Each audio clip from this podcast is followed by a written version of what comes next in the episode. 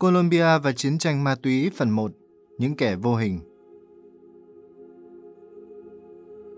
Suốt một thời gian dài, ma túy đã hiện diện trong mọi hoạt động của cuộc nội chiến ở Colombia. Các phe phái phiến quân tham chiến đều tham gia buôn bán ma túy.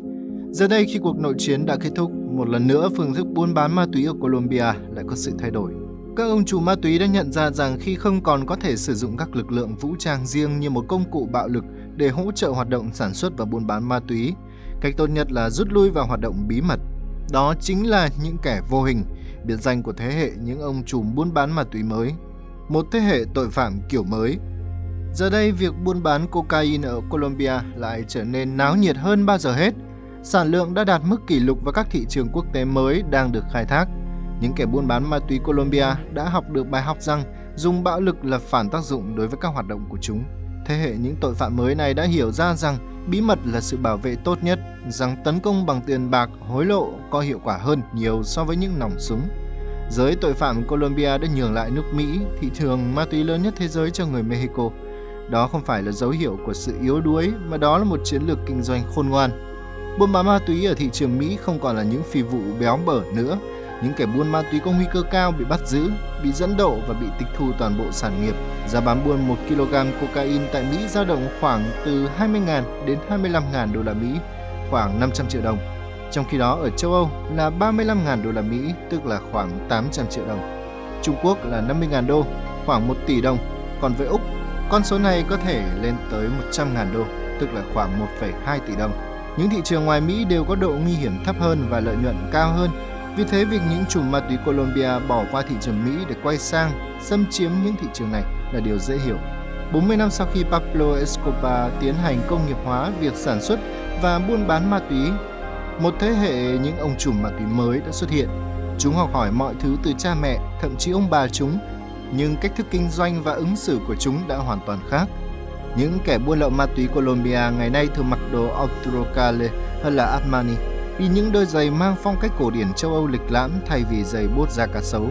Lái xe Toyota chứ không phải những chiếc Ferrari phô trương và sống kín đáo trong một căn hộ của tầng lớp trung lưu thay vì một biệt thự xa hoa với các thiết bị bằng vàng. Những ông trùm tội ác giấu mặt này luôn có vẻ bề ngoài của một doanh nhân đáng kính. Ngày nay gần như không thể phân tách tiền bẩn ra khỏi dòng tiền hợp pháp bởi vì trong 50 năm, các kỹ thuật rửa tiền đã trở nên rất tinh vi và tiền bẩn đã được đầu tư trên tất cả các lĩnh vực của nền kinh tế Colombia. Các ông chủ ngày nay không bao giờ chạm vào một gram cocaine, chưa đừng nói đến những khẩu súng lục mạ vàng 9mm. Vũ khí của chúng là một điện thoại di động được mã hóa, danh mục đầu tư đa dạng của các công ty được lập ra hợp pháp và một kiến thức sâu sắc về tài chính toàn cầu. Những kẻ vô hình thực sự đã trở thành một thế hệ buôn bán ma túy hoàn toàn mới ở Colombia. Inside Crime là một tổ chức chuyên theo dõi và phân tích hoạt động tội phạm có tổ chức ở châu Mỹ Latin cho biết đã thiết lập rất nhiều hồ sơ để theo dõi từng tội phạm trong các tổ chức buôn bán cocaine xuyên quốc gia từ nhiều năm nay. Trong một thời gian dài, có hai biệt danh luôn là một thách đố với tổ chức này bởi họ rất khó khăn khi tìm kiếm thông tin về chúng để bổ sung vào hồ sơ và giải mã chúng. Hai bí danh đó là Sebastian Comaneres và Memo Fantasma. Dường như đó là hai bóng ma thoát ẩn thoát hiện và không ai có thể tiếp cận được với những nguồn thông tin xác thực về chúng. Hồ sơ về Sebastian Comenares được thiết lập vào năm 2004. Đó là bí danh của một chỉ huy cấp cao của nhóm phiến quân AUC, tức Liên minh tự vệ Colombia, từ khi thành lập năm 1997 đến khi giải giáp vào năm 2006. AUC là tổ chức buôn lậu ma túy mạnh nhất ở Colombia và thế giới. Ở thời kỳ đỉnh cao, nhóm vũ trang này có tới 30.000 tay súng và kiểm soát tới 30% lãnh thổ Colombia, trong đó có nhiều vùng trọng điểm sản xuất ma túy. AUC đã xuất khẩu hàng trăm tấn cocaine mỗi năm. Comenares hữu hình trong một giai đoạn ngắn ngủi vào năm 2004, khi hắn nằm trong số các chỉ huy cao cấp của AUC tham gia ký thỏa ước thống nhất vì hòa bình tại Santa Fe de Ralito, thành phố nằm ở đông bắc Colombia. Trong bản thỏa ước này, nhóm phiến quân đã bày tỏ nguyện vọng muốn hợp tác và ký kết một hiệp định hòa bình với chính phủ. Những thủ lĩnh cao cấp của phiến quân ký tên trong thỏa thuận này sẽ được mặc nhiên coi là những ông trùm tội phạm ma túy ở tầm cỡ thế giới. Inside Crime đã nghiên cứu bản thỏa thuận này và đã xác định được căn cước thật đằng sau những cái tên nặc danh, nhưng hoàn toàn bó tay với cái bí danh Sebastian Colmenares. Sau khi nhóm vũ trang này giải giáp và ra trình diện công khai, nhân vật có bí danh Colmenares không xuất hiện nữa và không ai còn nghe thấy nhắc đến cái tên này. Là một kẻ buôn lậu ma túy đẳng cấp cao, Colmenares đã quyết định không ra trình diện, đứng ngoài tiến trình hòa bình, quyết ẩn mình trong bóng tối để không ai còn biết đến sự tồn tại của hắn nhằm tiếp tục các hoạt động tội phạm. Memo Fantasma đã hoạt động ở Medellin khá lâu, kể từ thời của Pablo Escobar. Sau khi cartel Medellin bị tiêu diệt, hắn gia nhập vào tổ chức Bureau Envigado của Don Berna. Rất nhiều người biết đến cái bí danh Memo Fantasma, nhưng hầu như không ai biết chính xác khuôn mặt của người mang bí danh đó và càng không thể biết danh tính thật của người đó. Tổ chức Inside Crime nhận định rằng đây là một nhân vật tội phạm có tầm cỡ, nhưng họ cũng có rất ít thông tin về hắn.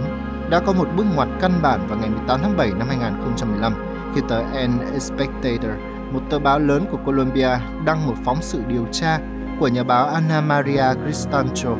Bài báo này không chỉ điểm qua những hoạt động tội phạm liên quan đến hai cái tên Sebastian Comendares và Memo Fantasma, còn đưa ra một khẳng định gây chấn động dư luận. Sebastian Comendares và Memo Fantasma đó cùng là một người.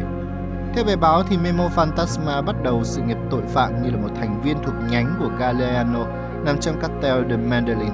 Memo Fantasma hoạt động tại New York, chịu trách nhiệm tiếp nhận các chuyến hàng cocaine. Năm 1992, đúng vào lúc Pablo Escobar ra tay hạ sát Galeano vì một số món nợ không thanh toán, Memo Fantasma vừa tiếp nhận một chuyến hàng ma túy lớn. Bởi vì kẻ cầm đầu đã chết, Memo Fantasma đã giữ số tiền vừa bán ma túy. Đó là số vốn ban đầu khá lớn cho phép hắn có thể tổ chức một đường dây buôn bán ma túy riêng cho mình. Memo Fantasma trở lại Colombia vào năm 1996 và định cư tại thành phố Caucasus. Thời gian này, các lực lượng phiến quân AUC từ căn cứ ở vùng Uraba phía bắc Colombia đã tìm cách bành trướng khắp lãnh thổ để trở thành một phong trào quy mô quốc gia vào năm 1997. Khi các lực lượng phiến quân tràn tới Caucasus, những kẻ buôn bán ma túy đã nhanh chóng nhập bọn của họ. Trong số đó có Macaco và Memo Fantasma. Hai tên này đã nộp cho Catanos tới 5 triệu đô la để được tham gia vào tổ chức phiến quân AUC do tên này sáng lập. Theo lời khai của Jose German Senapico, biệt danh là Nico, và Juan Carlos Sierra, biệt danh là Entuso, hai phiến quân đã ra trình diện và khai trước tòa án công lý và hòa bình. Memo Fantasma là một kẻ buôn ma túy sừng sỏ và có quan hệ mật thiết với nhiều thủ lĩnh của tổ chức phiến quân AUC. Mỗi năm đường dây riêng của Memo Fantasma xuất đi hàng trăm tấn cocaine với sự bảo vệ của các du kích quân AUC. Nhưng câu hỏi Memo Fantasma đích thực là ai thì vẫn không có câu trả lời. Theo các cựu phiến quân Memo Fantasma trong một lúc bất cẩn, đã hé lộ cho các đồng bọn biết tên thật của mình là Guillermo Camacho. Cảnh sát ngay lập tức đã truy tìm khắp nơi người mang tên này và họ phát hiện ra rằng đó là một cái tên giả và không có một công dân Colombia nào mang tên này. Kẻ tội phạm danh mãnh này một lần nữa lại thành công trong việc xóa sạch các dấu vết về mình. Tên tội phạm này giờ đây vẫn đang sống dưới cái tên giả nào y vẫn còn ở Colombia hay đã kịp tẩu tán tài sản và chuyển đến một đất nước khác để sống dưới vỏ bọc của một doanh nhân thành đạt. Cuộc truy tìm những tên trùm ma túy giấu mặt, những kẻ tội phạm vô hình này chắc chắn sẽ còn là một hành trình dài lâu và hết sức khó khăn. Các bạn có thể theo dõi chú đọc truyện tại các nền tảng podcast như là Spotify và Apple Podcast. Xin chào các bạn, đây là chú đọc truyện. Đây là kênh podcast nơi mình sẽ cập nhật tin tức đời sống xã hội, những vụ án bí ẩn, chuyện tâm linh và những câu chuyện thú vị. Mỗi tuần mình sẽ đăng 3 số podcast vào thứ hai, tư, sáu. Các bạn cũng có thể theo dõi các video của mình tại facebook.com gạch chéo chú đọc truyện nữa nha. Cảm ơn các bạn đã lắng nghe.